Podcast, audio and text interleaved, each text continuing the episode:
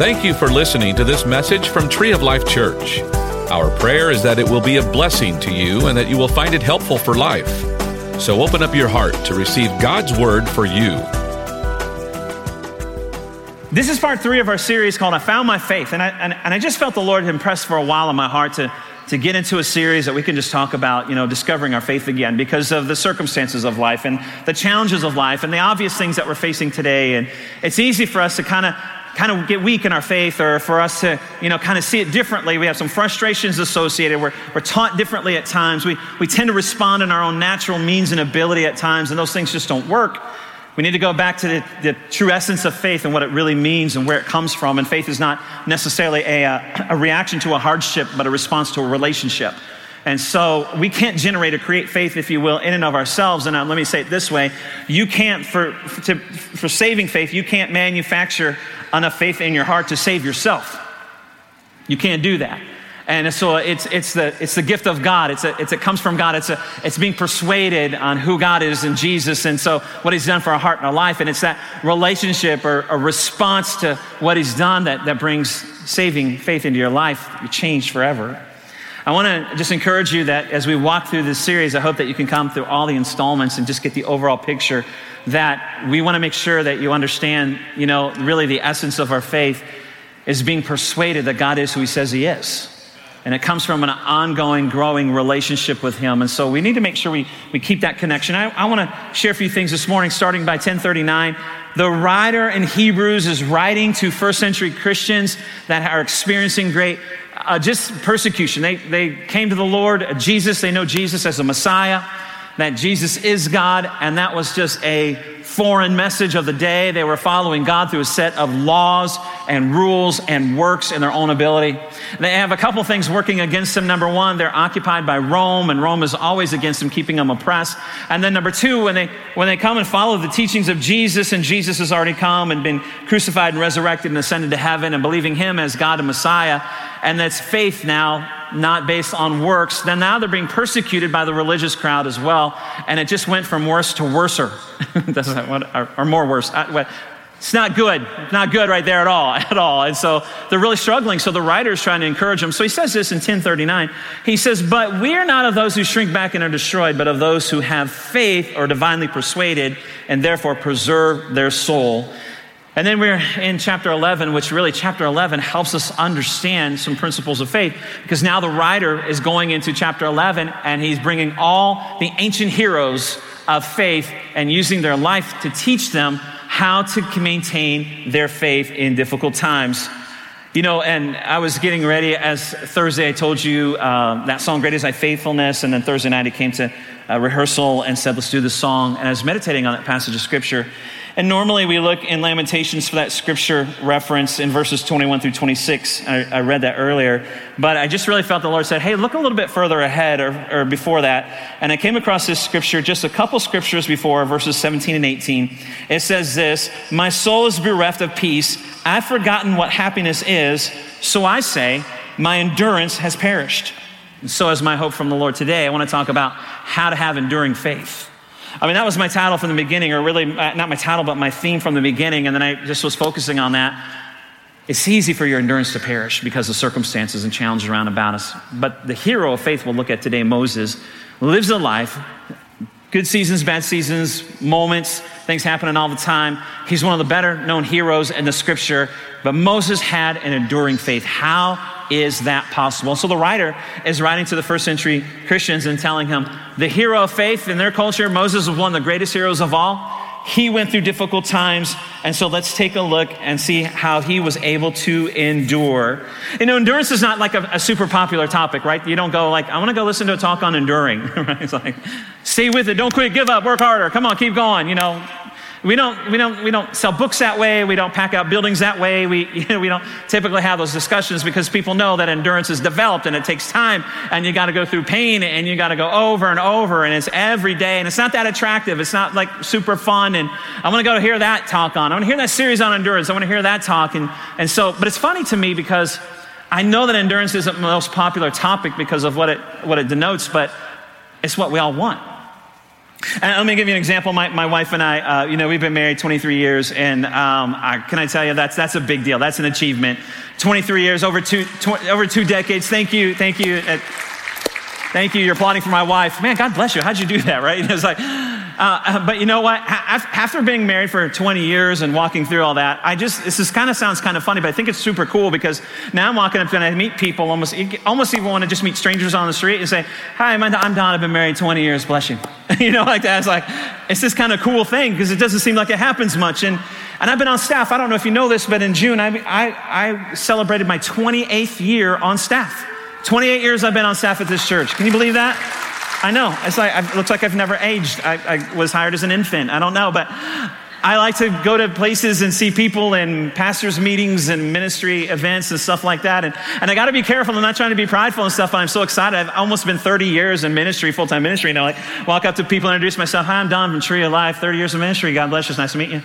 right? So I was like, and now I find myself wanting to just give advice unsolicited. You don't ask me anything, but I want to give you advice on it because, hey, what I've learned in 23 years of marriage, or, and it's an easy way to clear out a room, right? And just that kind of thing. But there's just something about like it's we don't want to listen to endurance, but we all think it's cool and we all think it's kind of a neat thing. And let me say it this way: if you're if you're an employer and you're hiring someone, you're going to look at how many jobs they've had in the last five years, right? How long, That's the longest you spend at a job. And it's like, you know, that kind of thing. Or let me say this because I have two uh, single girls. Like, if you're dating somebody, find out how many people they've dated before you, right? I mean, how many you kind of gone through right there? I mean, where's your stick to it kind of thing? And it sounds funny, but the reality is there's a stick to it that we need to develop and endure, especially when things get hard. And they're telling the first century Christians that are under such persecution that, hey, Moses faced things like this. Moses that we celebrate, Moses that's our, one of our greatest heroes, but he had to endure some things to get there. And so he starts to take his life, pull out some moments and events to help us understand what it takes to have enduring faith. Uh, the title of my message actually is Stick to It right? We need that stick to itiveness in us, we, that stick with it, stick to it. Where is that gone anymore? And we need to be people, we're the stick to it people, we're the stick to it church. This, this church we just celebrated 39 years, 39 years of sticking to it, sticking with it, right? Doesn't matter what's happening around about us, we're going to stick to it and, to make sure that we're doing the things that we need to be doing to do that. And the reality is, and I think this is funny too, because I, am this guy, I don't know if you're this guy, but if I'm going to go somewhere and get my car worked on, well, how long have you been doing this, right? Oh, you're my first car. I just, I just was Googling how to repair this, right? Or whatever, right? I just YouTubed it. I, first time cutting my hair, right? How long have you been a hair? How long have you been doing hair? That's, oh, you're my first client, right? I just watched a YouTube video or whatever. No, no way. I, am good. I, I got to go home. My wife's to cut my hair right now, right? How long she cut hair? She hasn't, but we've been married 23 years, right? We can work through it. It's just like this whole idea of you want a doctor. How long you been a doctor? How long you been doing this? How long the dentist? Before you get in my mouth with that drill and those sharp things, how long you been doing this? It's, a, it's this thing in us. And I think that when we look at it in the context of faith in our relationship God, with God, it really opens our eyes up to the, the power of endurance. And so let's apply it to our lives. Let's apply it to our faith today. And let's find out how Moses was able to endure the many situations that he had to endure and still maintain his faith. And I think if we all, we all would agree that a little more stick to it in our lives is a good thing a little more stick to it in our relationship with God is a good thing. And so uh, I'm going to read for you uh, Hebrews 11, 23 through 27, then we'll go back and talk about some different aspects of it. So by faith, Moses, when he was born, was hidden for three months by his parents because they saw that the child was beautiful and they were not afraid of the king's edict. By faith, Moses, when he was grown up, refused to be called the son of Pharaoh's daughter, choosing rather to be mistreated with the people of God than to enjoy the fleeting pleasures of sin. He considered the reproach of Christ greater wealth than the treasure of Egypt, for he was looking to the reward. By faith, he left Egypt, not being afraid of the anger of the king, for he was endured, or he endured rather, as seeing him who is invisible. Verse 27, he endured. Moses endured. Now, let me just remind you what our definition of faith is, our working definition. And it is faith is from a Greek word meaning persuaded. Faith meaning persuaded. Faith is not something you're trying to create, manufacture, conjure up. It is a response to someone. And faith is our response or being fully persuaded to God through Jesus. And, and, we looked at Abraham last week, so we can say it this way by faith, Abraham, or by persuasion, Abraham. Moses today, by faith, Moses, or by persuasion, Moses. Now, who's doing the persuading? Is Moses persuading Moses? Moses is not persuading Moses, he's being persuaded by God. And let me just say this tree of life does not exist for people to come so we can convince them logically that there's a God, so you need to accept them and start serving, right? That's not why we're here. We're here to create environments so people that come in can be persuaded by God. Amen? Because if I can convince you or persuade you, then someone can unconvince you or unpersuade you. So if God is God, then let God be God. And God is good at being God. And so if we come and create environments, then let God persuade you himself. Amen? So all we know to do is just create an environment where God can be revealed and persuade you of who he is in your life or who he can be. And I think that's important for us to understand because we, uh, we try and do the persuading in our own, but you know, God is good at being who he is. So we just need to let them do that. And it's not like, you know, I think sometimes we'll, we get this like feelings like, oh, they're not getting there. Sing another song, right? they're not getting, I don't think they're there yet, Pastor Cody. Get another song on there. Let's do another chorus yet. Or, you know, that's why pastors close like five, six times. I'm closing now. Okay, I'm going to close now with this one. No, really. I'm going to close with this one because we feel like they're not getting it yet. The more we talk, the more we're going to convince them. Throw another video up there. They're not convinced yet. You know, it's not it. It's God is fully capable of convincing you or persuading you himself of who he is. Amen? And so we need to let God be God and be fully persuaded by God Himself. And so there's these accounts that we find in the scripture where God is revealing Himself and they're being fully persuaded. That's what happened to the first century the Christians, and now they're kind of wavering a little bit. And really, it's almost as if the writer of Hebrews is not just saying, remember, but he's saying, let God persuade you again. Let God reveal himself to you again. Let him show himself strong to you again. And I love that picture of God.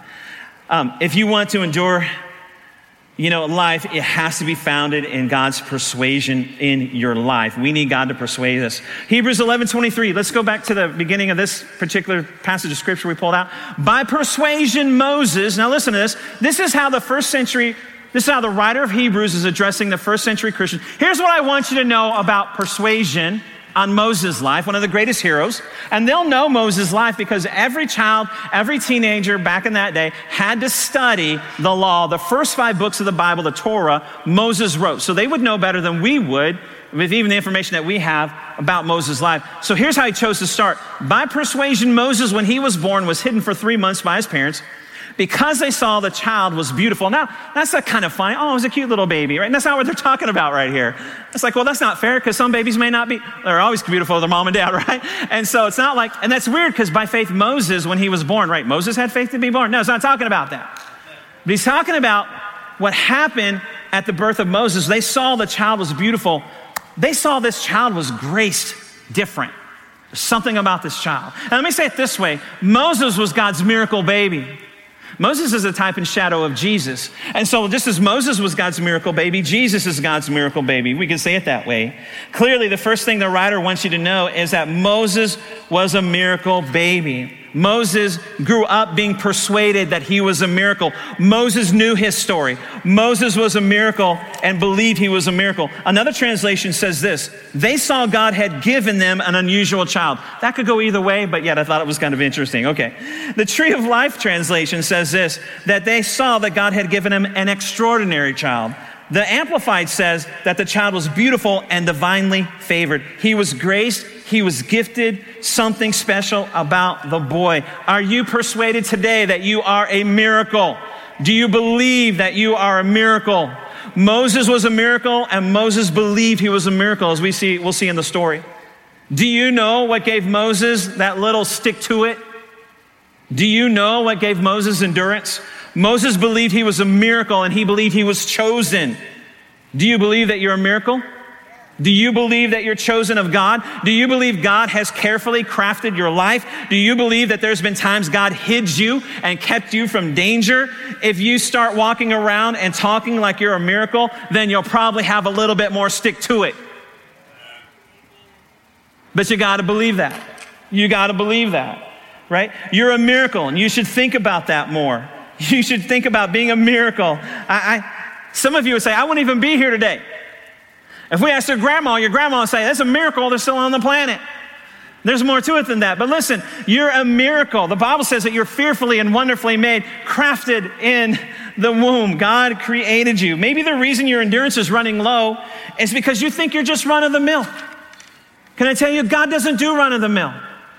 If you think you're ordinary, you think you're nothing special, you think you're normal, just like everyone else, God doesn't do that. He doesn't do normal. He doesn't do ordinary. He doesn't do run of the mill. You're fearfully and wonderfully made by God. He designed you, wired you, chose you, formed you, created you, crafted you, gifted you. You're called, you're chosen, a royal priesthood. You're in the world, but not of the world. You may say, Not me. I wasn't born that way. To which I would say, Maybe not, but you were born again that way. You were reborn that way when you gave your heart to Christ. Come on, somebody. You're a miracle of God. And Moses knew he was a miracle of God. Moses grew up knowing that he was chosen of God. Maybe if we started walking around acting like we're chosen of God, not like super arrogant or whatever, but we know with the confidence of who we are, maybe we'll have a little bit more endurance for the challenges that come in life. And that's what he's telling the first century Jews. And he's tying it together because he said, because the edict of the king, they, they hit him from the edict of the king. Well, well, Pharaoh wasn't a king. He's not referring to Pharaoh. He's trying, Pharaoh, he's trying to pull, he's trying to pull in the, the Moses' life and Jesus' life together and their life together. Hey, this doesn't matter if it's when Moses walked the earth with Pharaoh. This is still true today. And so, all throughout this passage, we'll see the writer of Hebrews uh, bring in all that, that story from thousands of years ago and tying it into their day through different words, and then in our day too. And so, Moses was fully persuaded that he was a miracle. You want to endure? You want, you want to stick to it, stick with it? Then you need to be fully persuaded that you're God's miracle. And I wonder if you, I wonder if you leave church today believing that. I wonder if that would change your perspective of what's happening in your life today. Moses was persuaded. Hebrews 11 24 goes on to say this by faith, being fully persuaded, being persuaded, Moses, when he was grown up, refused. Now listen, we knew his life, he knew where he came from. Moses refused to be called the son of Pharaoh's daughter, choosing rather to be mistreated with the people of God than to enjoy fleeting pleasures of sin. He considered the reproach of Christ, tying Moses' life into their life today, or their day, our life, he considered the reproach of Christ, how they treated him, how they persecuted, how Jesus didn't live. Jesus left heaven, the palace of heaven, to come to the earth to be and live like you and I did. Greater wealth than the treasures of heaven, to live for God greater than the world. For he was looking to the reward, whether it was on the planet or where he went to heaven one day. He said, by divine persuasion.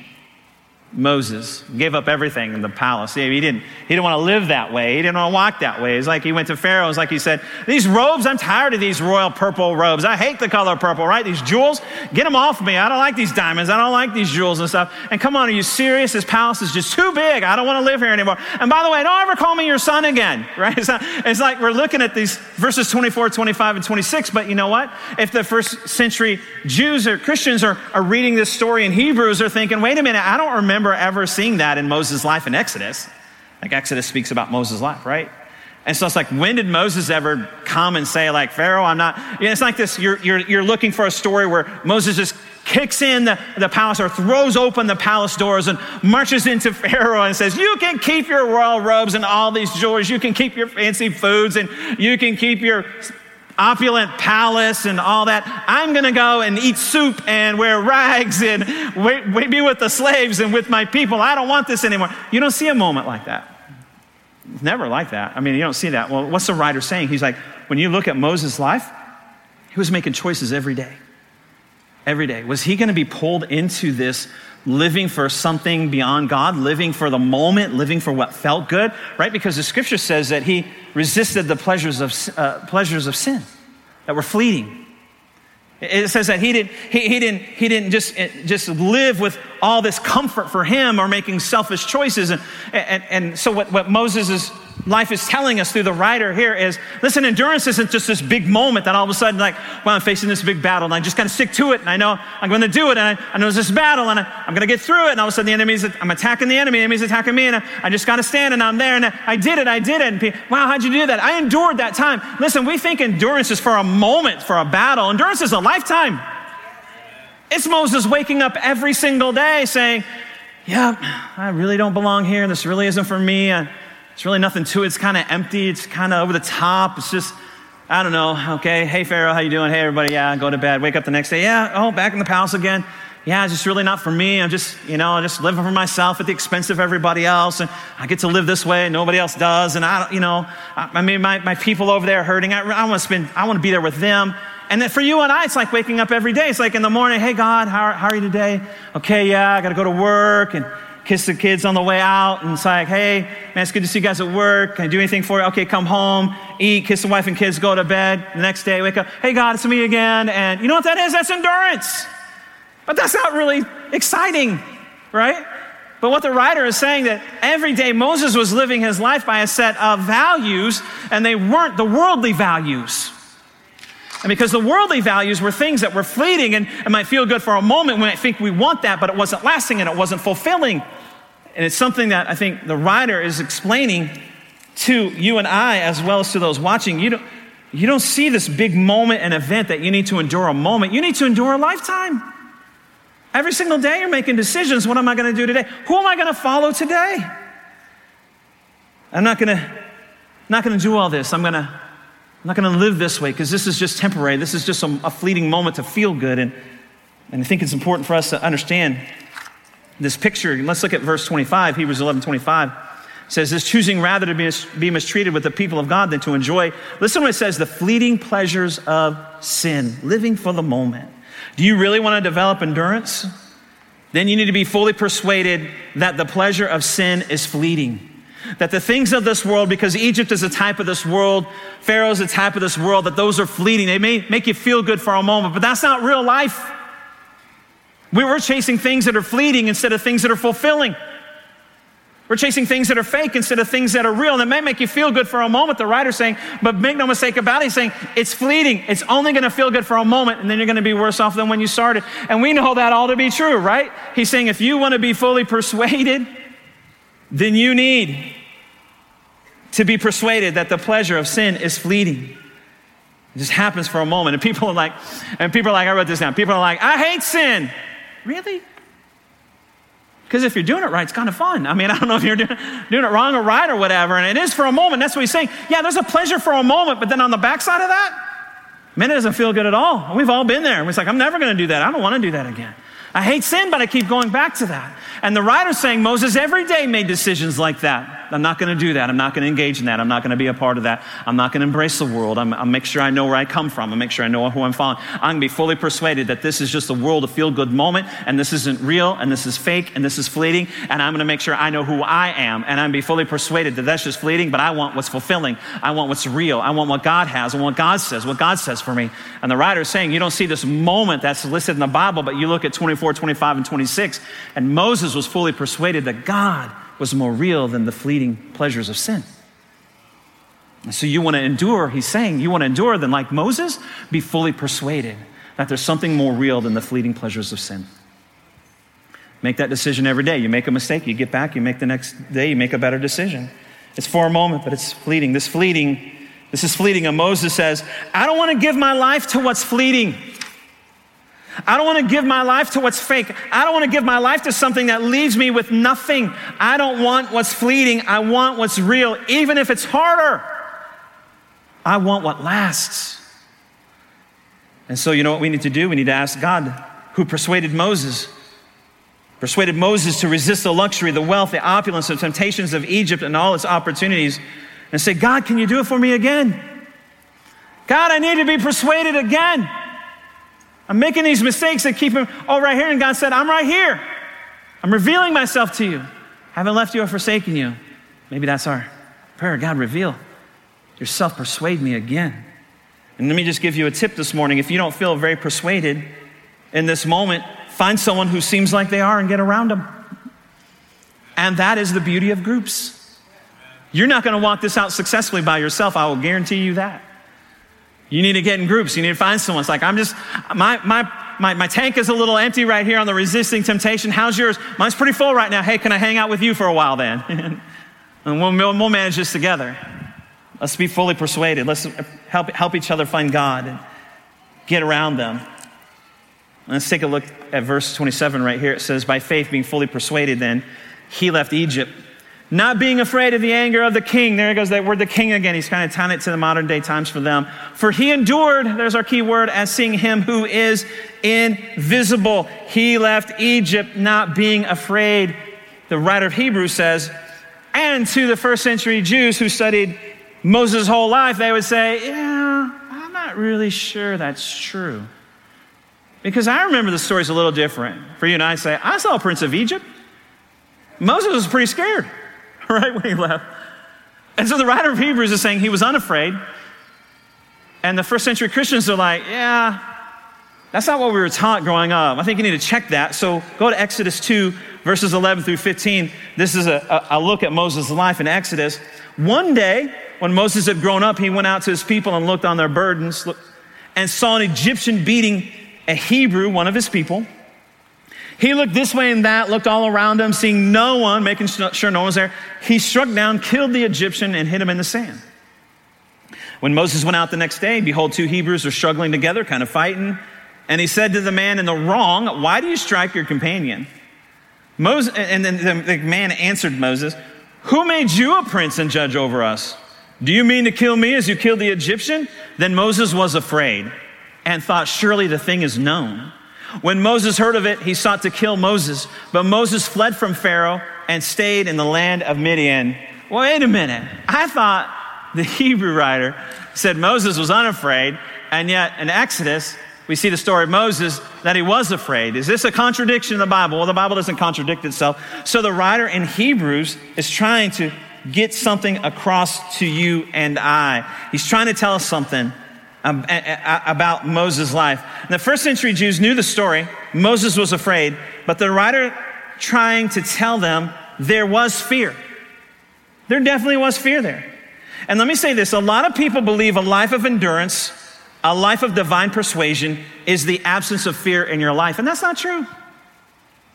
And fear, sometimes, sometimes fear is the beginning of faith. Makes you depend on a God greater than yourself. What am I going to do but trust God in that moment? And so the writer's saying, yeah, hey, it's okay if you have some fear. Moses had fear.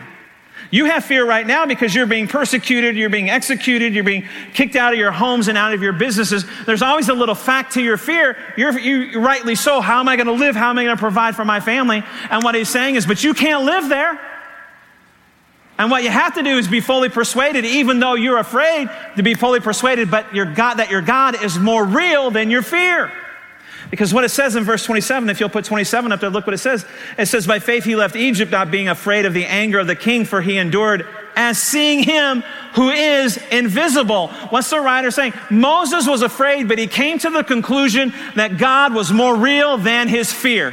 So he kept his eyes on the invisible God and chose to trust him and follow him. And I would say today that your God is more, more real than the fear you may be facing.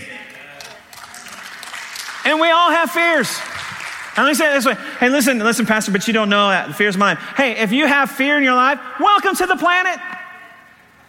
And I'm not trying to minimize or belittle your fear. I have a long list of fears, especially as leadership and COVID and all that. But can I tell you, I am fully persuaded, even though I have fears, I am fully persuaded that my God is more real and more big and more strong and more great and more mighty than the fear that I face on this earth.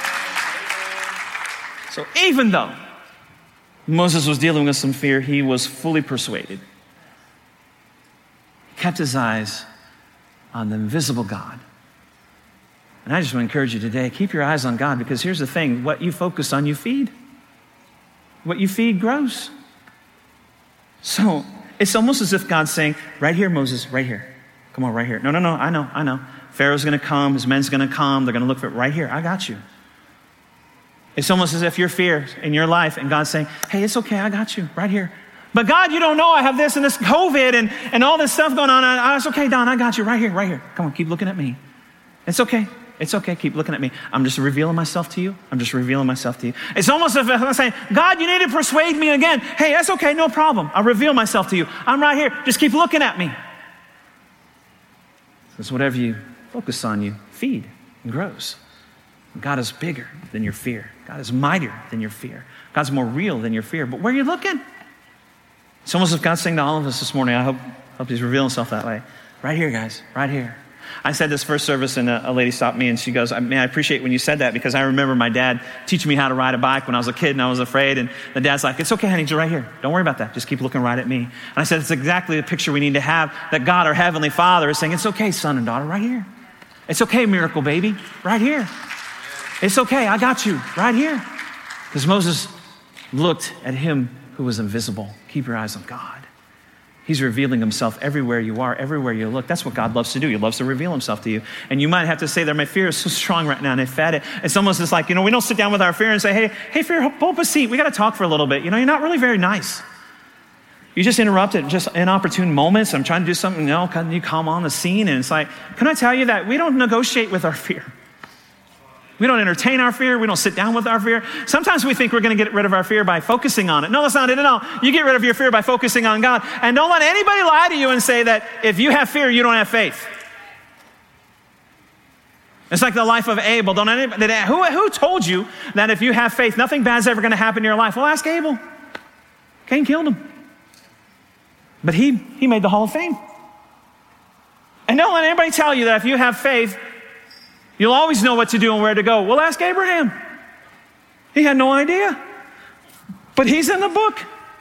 And don't let anybody ever tell you if you, don't, if, if you have fear, you don't have faith. Well, ask Moses. But even in the midst of his fear, he kept his eyes on God and he believed, fully persuaded, that his God was more real than his fear. So the writer of Hebrews is telling the first century Christians and you and I today Moses endured a lot of stuff. And he's one of the greatest heroes of the Bible. And by his life, we can see what you and I need to think about, be about, so that we can have endurance in our faith. And he says every single one of us needs to be fully persuaded that we are God's miracle baby. We are fearfully and wonderfully made. And you may not feel you were born that way, but you know what? You were reborn that way. You were born again that way. And then be fully persuaded, fully persuaded that the pleasures of this life and of this world are fleeting.